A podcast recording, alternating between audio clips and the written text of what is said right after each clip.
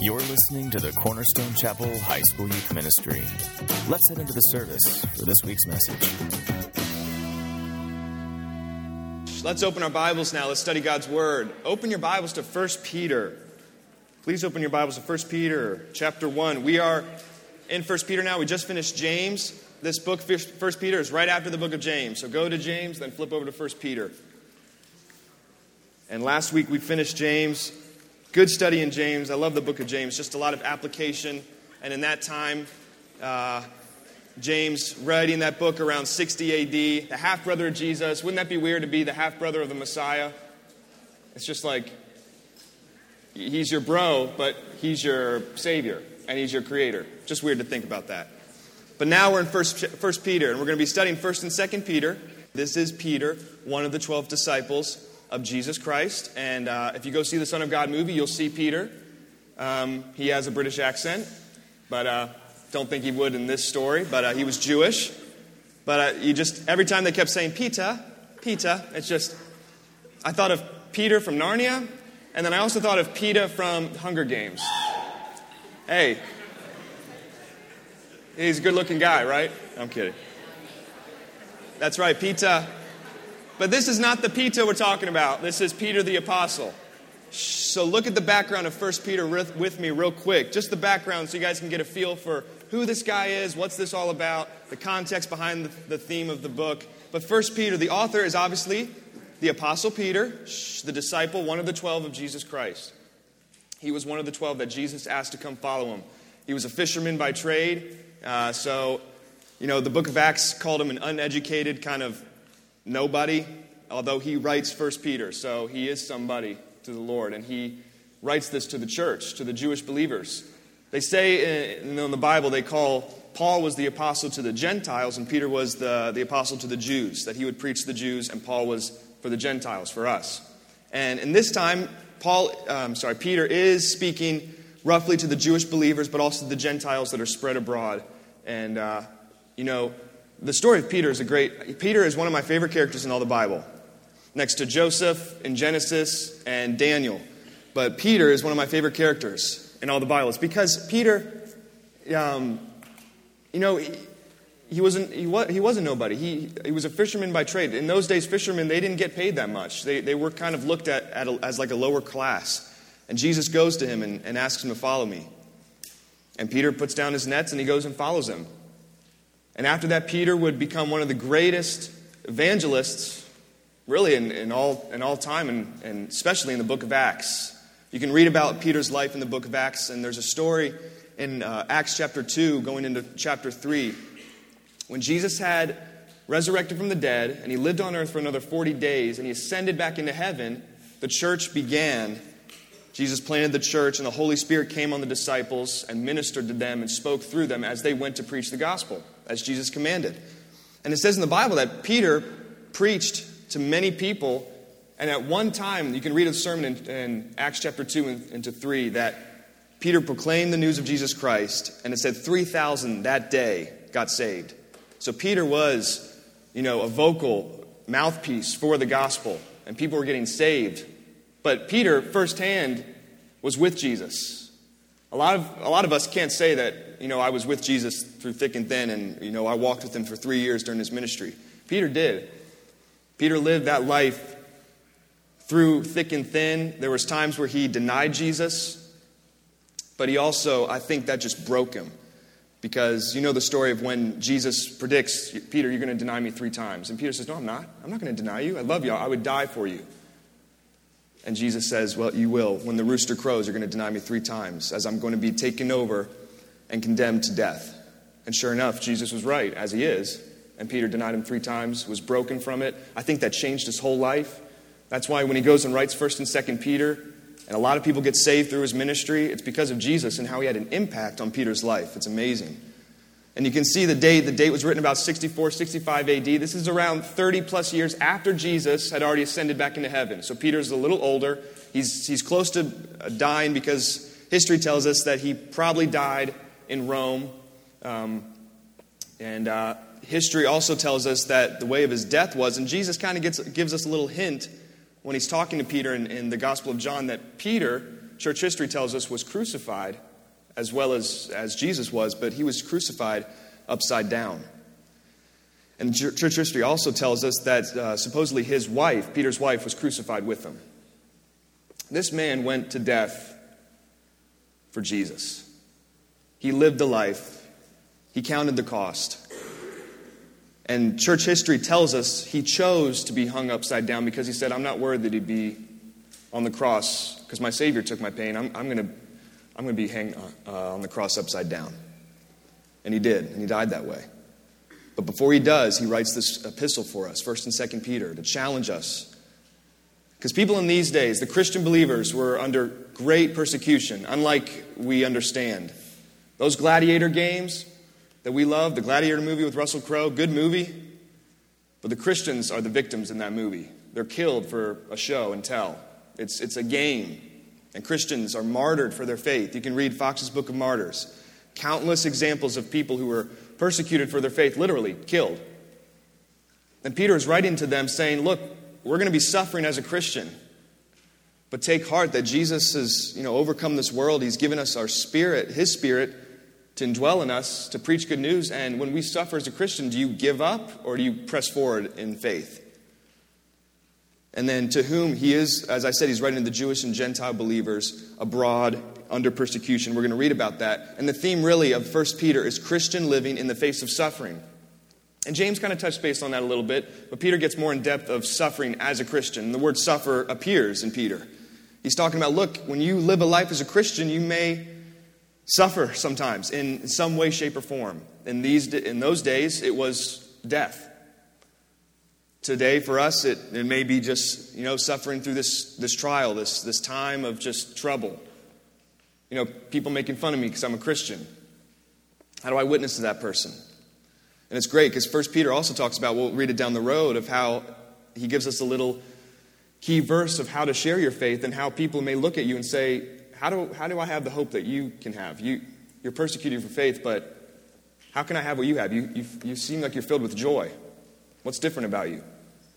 And we'll talk about that later down the road. But this Peter was an awesome example of just living a life for Christ, counting the cost, making mistakes as a human, denying Jesus. I'm sure some of us have maybe someone put on the, on the, on the spot, and we probably say, I, I don't really go to church. No, I don't, I don't know who really Jesus is. If we have done that, there's, there's forgiveness. You know, God doesn't want us to be ashamed of who He is in the gospel. And the writers of the New Testament talk about that. Don't be ashamed of who Jesus is, it's the power of Christ in you. Don't be ashamed of your Father, your Creator. People are going to hurl insults at you. What's new? That's nothing new. But when we count at all cost and we live a life through faith and suffering, we're going to be greatly rewarded by our, our Savior and our eternal reward is, is heaven, the hope of heaven. And so for today, the outline of, of 1 Peter also, if you want to take note of this, and we'll be going through this through the duration of 1 Peter, but the, the first part, we'll talk about this today, is really salvation and the believer's identity. We're going to talk about our identity in Christ. The salvation part and our identity in who Jesus is. And number two, in 1 Peter chapter 2, through chapter 3 is submission and the believer's relationships, our relationship with other people, submitting to authority. We'll talk about that later down the road. And finally, suffering and the believer's service, service unto the Lord. And that, that word we hate, suffering. I hate, I hate suffering. We all hate it. I don't think anyone loves, like, yes, here comes the suffering. No, no, I don't think anyone really rejoices over that. But God calls us to. It's, it's, his economy is flipped. So, how will we take that's the challenge. How do we approach suffering? Do we run from it? Do we say, I can't do this? I can't do this Christian life? Or we embrace it, and our result is spreading the gospel to other people and living a life of Christ. So, for today, our believer, our, the believer's identity is our theme for today. And we'll be reading 1 Peter chapter 1, and we'll go in through verse 1 through verse 12. But for today's theme, I thought it'd be interesting um, to talk about the believer's identity. And I've entitled this theme, the believer identity.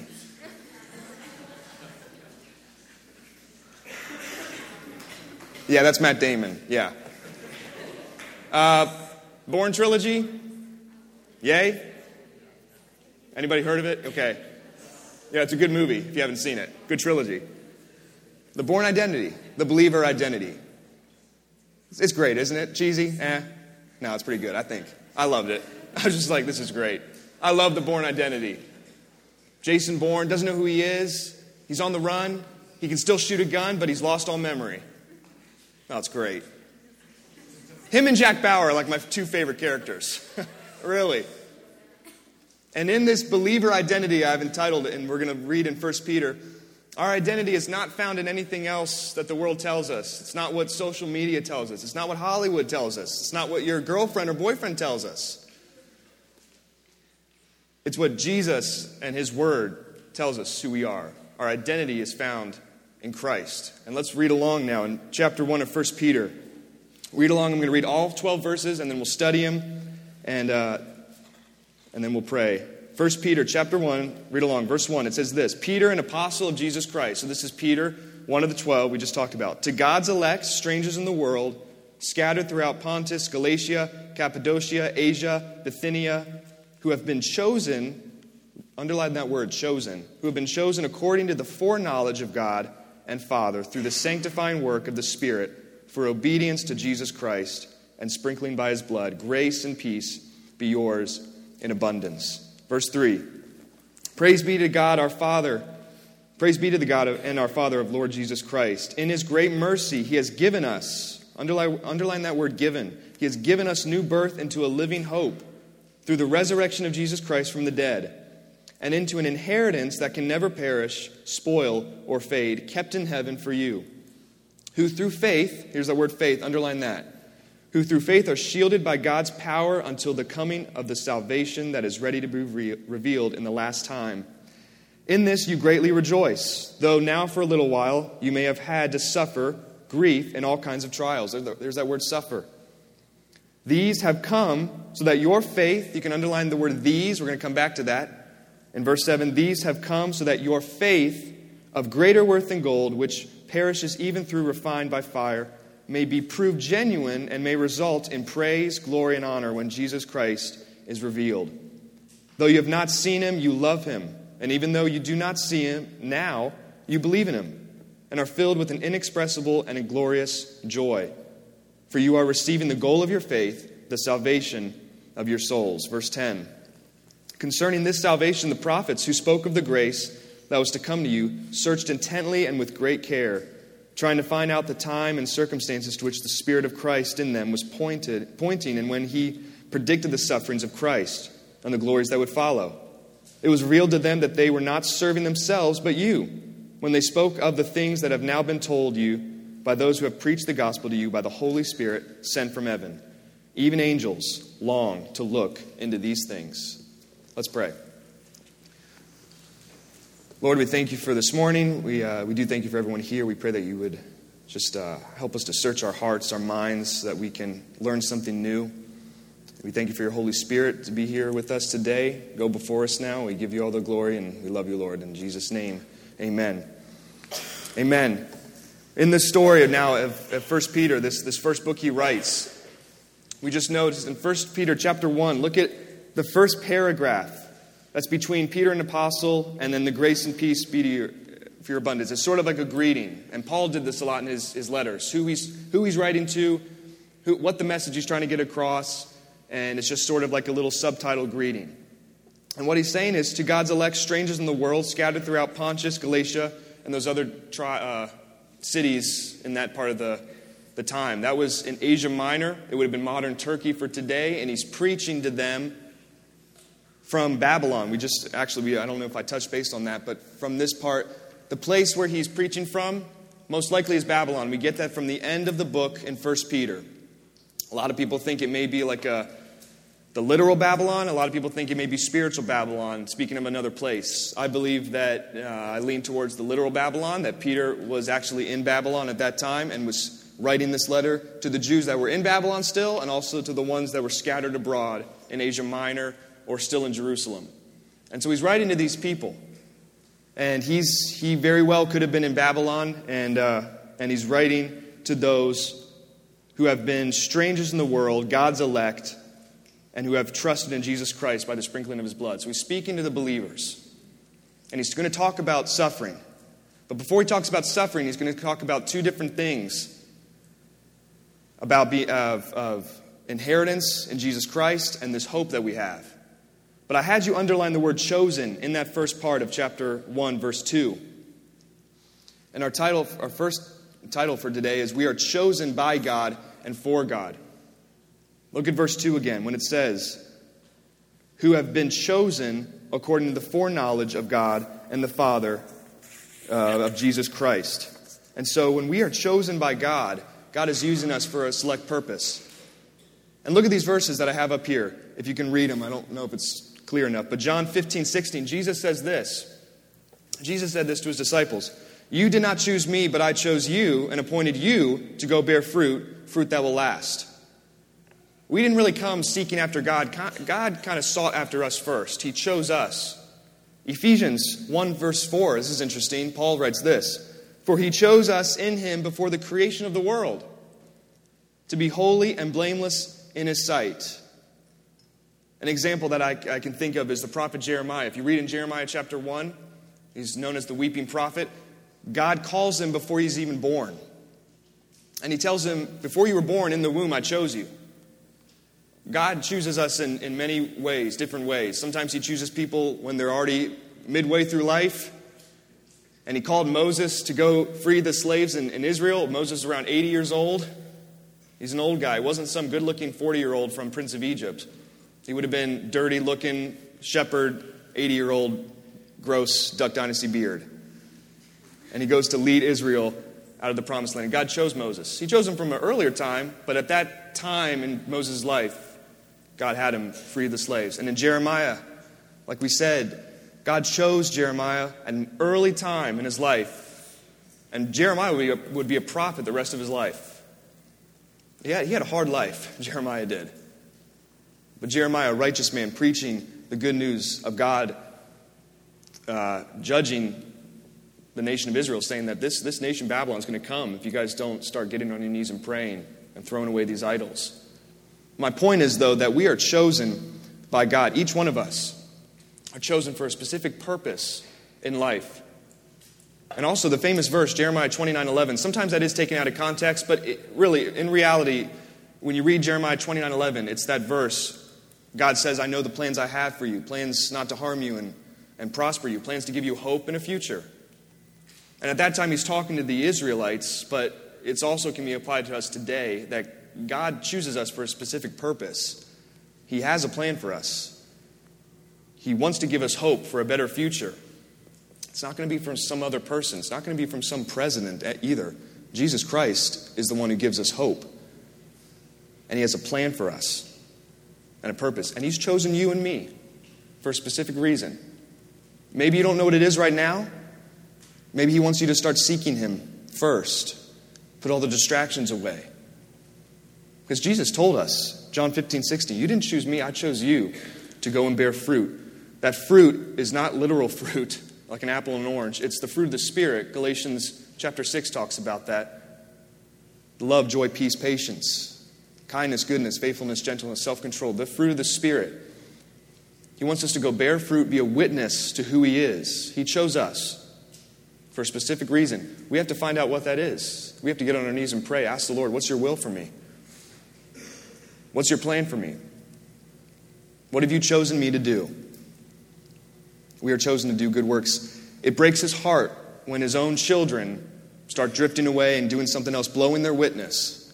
He wants his children to stand firm in the faith and to do his work for him. We are chosen by God for God's purpose, what 1 Peter tells us. And now we can also look at the second one the believer's identity. God has given us two things, and I'm going to have you underline them if you haven't already. God has given us through Jesus Christ, that's in verse 3, number one, a new life, a living hope that Peter talks about, and number two, an eternal inheritance, otherwise known, otherwise known as salvation. Saved through this, this trial, saved through sin and death, into an eternal inheritance, the hope of heaven. And read along with me again, verse 3. When Peter says, Praise be to the God and Father of our Lord Jesus Christ, he starts off with the praise. Praise Jesus. Praise the Lord for what he's done in our life throughout any circumstance. He begins with a shout of praise Praise be to the God and Father of our Lord Jesus Christ. And he says this In his great mercy, this is God's mercy. God didn't have to do this. But since we ate of the fruit and sin came, separate us from a holy God, now God's great mercy, he has sent his son to die for us, to choose us for good for a greater cause. He doesn't have to. But God's great mercy, it says, He has given us. There's that word given. If you haven't underlined that, underline it again. He has given us. It's a gift. John 3:16. We love quoting that verse. Do we actually understand each point in that verse that Jesus is talking about to Nicodemus in John chapter 3? John 3:16 for God so loved the world that he gave. God is a giving God. He wants to give for us. It's in His great mercy. He doesn't have to. We don't deserve it. We haven't done anything to earn it. But He wants to anyway. In His great mercy, He gives. God is a giving God, and it says that He has given us new birth into a living hope. Here's that new birth, that born again. If you haven't read John chapter 3, I recommend you reading the story of Nicodemus and Jesus. Nicodemus was a Pharisee, one that had the law, knew the law, lived the law, knew everything about it. But Jesus always challenged the Pharisees and said, Look, you guys keep the law all the time, but you guys are hypocrites yourself. The law can never save you. It is I who can save you. I fulfilled the law. That's why they crucified him, too. They, they said he, he preached blasphemy, it was heresy. But Jesus said, No, I've come to fulfill the law. I am who I am. That was a blasphemous title if someone said that, because the Jews knew, no, that's only God who said I am. And you're claiming to be God, that's blasphemy. You're crucified. My point is when Jesus talks to Nicodemus in John chapter 3, he says, uh, You can't inherit eternal life unless you're born again. And Nicodemus, an, an older man, a Pharisee who knew the law, who knew the scriptures, said, well, Wait a minute, how can you be born again? I can't enter my mother's womb a second time and be born again. How is that? That's impossible. And Jesus said, No, I'm not talking about physical birth, being born again. I'm talking about spiritual birth. Everyone is born of the water, which is physical birth, when you are born. The mother's water breaks.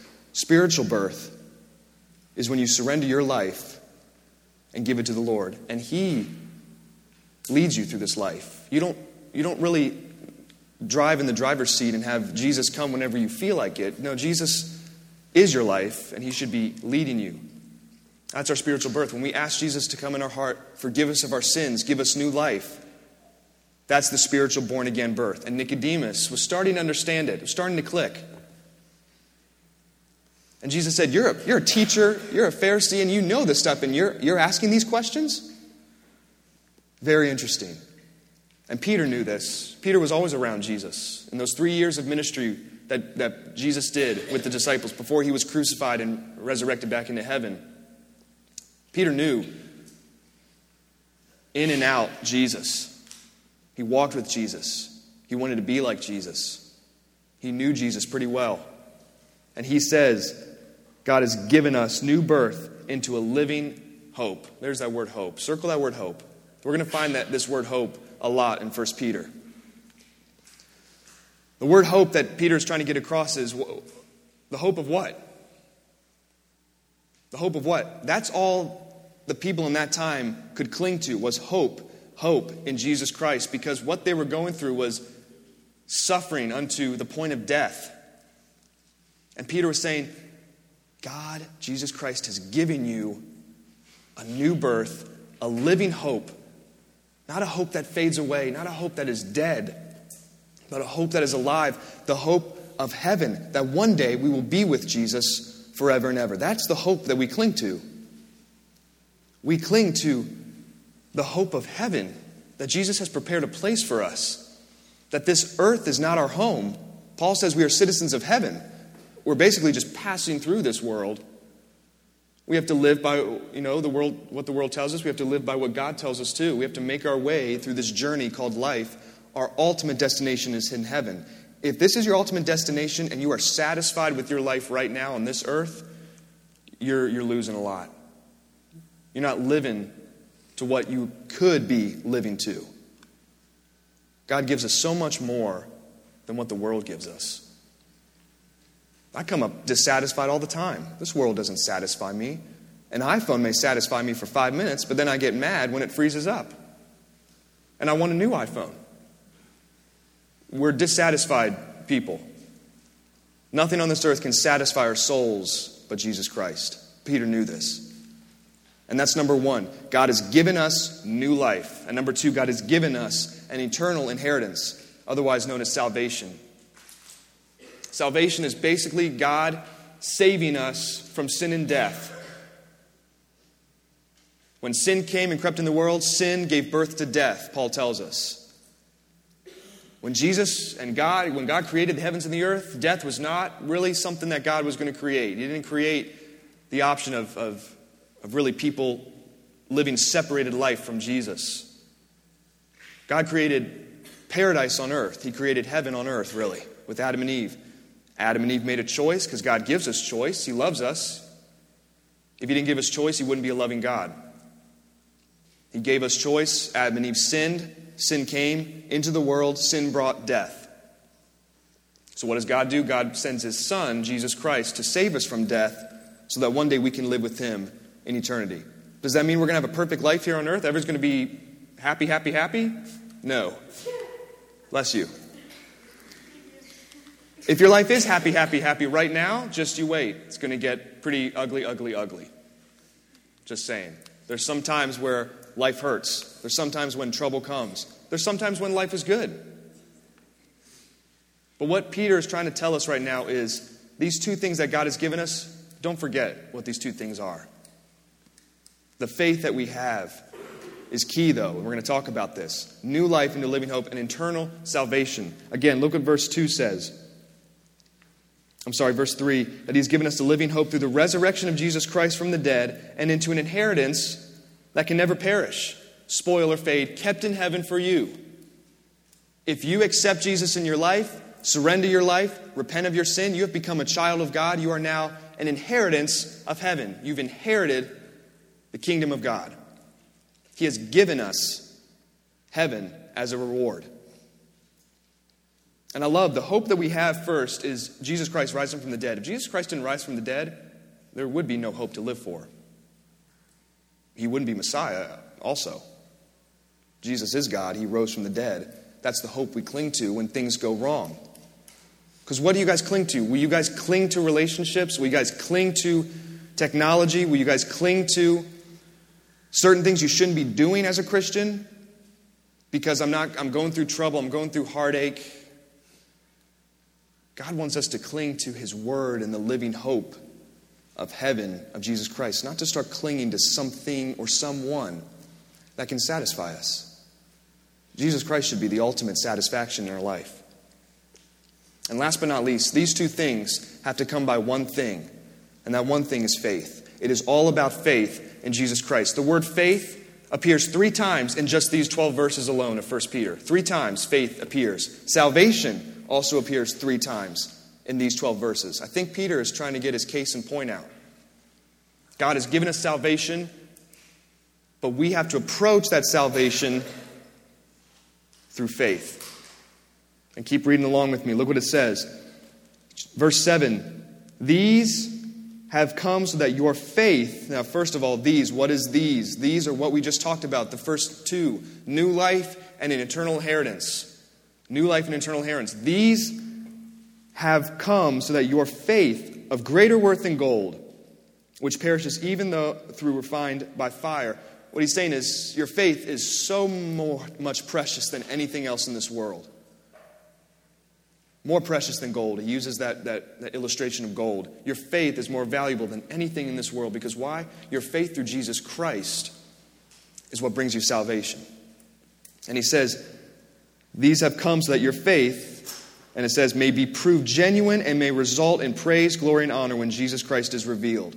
Jesus Christ is going to come again. What he's talking about here is the second coming of Jesus. Jesus has yet to come back. We are awaiting for his, his return on this earth and establish his kingdom on earth, what he talked about in the Gospels when he was ministering. And Peter is saying, Have your faith be ready. These things have come so that your faith may be proved genuine. James talked about faith. He talked about three kinds of faith. You can't have a dead faith. You can't have a faith in Jesus that, well, I believe what he says, but I'm not going to trust him with my life. Our faith has to be dynamic faith, that we put our whole being in who Jesus is, so that our faith, when we go through these testing and trials and suffering, that's our challenge for us today, how our faith is going to come on the other side. Is it going to be something where it starts to crumble and fade and we give up? Or is it going to be faith that's proved genuine, that this faith is real, and who I'm trusting and putting my faith in Jesus Christ is a real person who loves me and died for me? And James says that, and he says in verse 8, I love this. This is all about faith. And we'll finish up with this. Though you have not seen him, you love him. Though you have not though you do not see him now, you believe in him and are filled with an inexpressible and glorious joy. That's speaking about us. You and I, don't, th- I don't think we've seen God. Just going to throw that out there. I've never seen God. I don't think you have either. Maybe you have, but maybe not. But he's talking about those who haven't seen him. We haven't seen God. And he's, he's, he's applauding us, yet you love him. Why do we come to church every day? It just because we because it's cool now, it's socially acceptable now, and everyone's doing it? I hope we come to church because we love and believe our Father in heaven and who He says He is, because He first loved us and He chose us. We're coming to church to acknowledge who He is, to worship Him in song, and then to worship Him through His Word. Though we have not seen Him, we love Him. Though we have not seen Him, we believe in Him. And we are filled with this joy that your friends who aren't Christians don't understand where you get this joy. It's time for us to stand up and start being a witness because God is trying to save every soul He can. He's being patient. He wants us to come to repentance. And we'll close with this real quick. Verse 9, it says this For you are receiving the goal of your faith, the salvation of your souls. That's up there on the screen. The goal of our faith is really the salvation of our souls. That's our ultimate goal in this life with faith. Is to achieve salvation, to achieve heaven as our ultimate reward that God has given us. We're not living this life with a dead faith and just living life and there's no purpose. There is purpose. God has given it to us. He's given us new life. He's given it, us an eternal inheritance when we ask Jesus into our life. And next week, we're going to talk about part two of the believer's identity and what characteristics, characteristics God calls us to live by. It's, we can't start living the two faced world, we can't start living on the fence. We're going to talk about that next week. But for now, let's just praise God for being merciful and giving us new life, new hope that we can live by, and the hope of heaven. And that our faith may be proved genuine. It's our choice how we want to live with our faith. We may crumble, or we may stand firm in our faith and live for who Jesus and who he says he is. Amen? Amen. Let's pray. Lord, I thank you for the book of Peter. I, I, do thank you for Peter the apostle and how you ministered to him. You, the Holy Spirit spoke through him to, so now that we can read what your Holy Spirit has to tell us. I pray that we would understand that our identity is not in anybody else or something that our identity is found in you. Because you created us, you formed us, you chose us before the creation of the world to do your purpose. I pray that those who struggle with their identity today, that those who don't really know who they are or why they're here, I pray that you would just minister to their hearts right now, that you would tell them that their identity is found in you alone. And all these things don't really matter. I pray that we would put you first. I thank you for giving us a living hope. We can live out our faith and it can be proved genuine I thank you for salvation. I thank you for saving us on the cross, dying for us. I pray that the least we can do is just live for you. You paid the price, so we didn't have to. We thank you, Lord. I pray that you go before us now. And I pray that you would never stop speaking to us everywhere we go. You would be here with us through it all, even through the suffering. We love you, Lord, and we give you all the praise. In Jesus' name, amen. For additional teachings and to learn more about the Cornerstone Chapel Youth Group, visit us online at cornerstonechapel.net.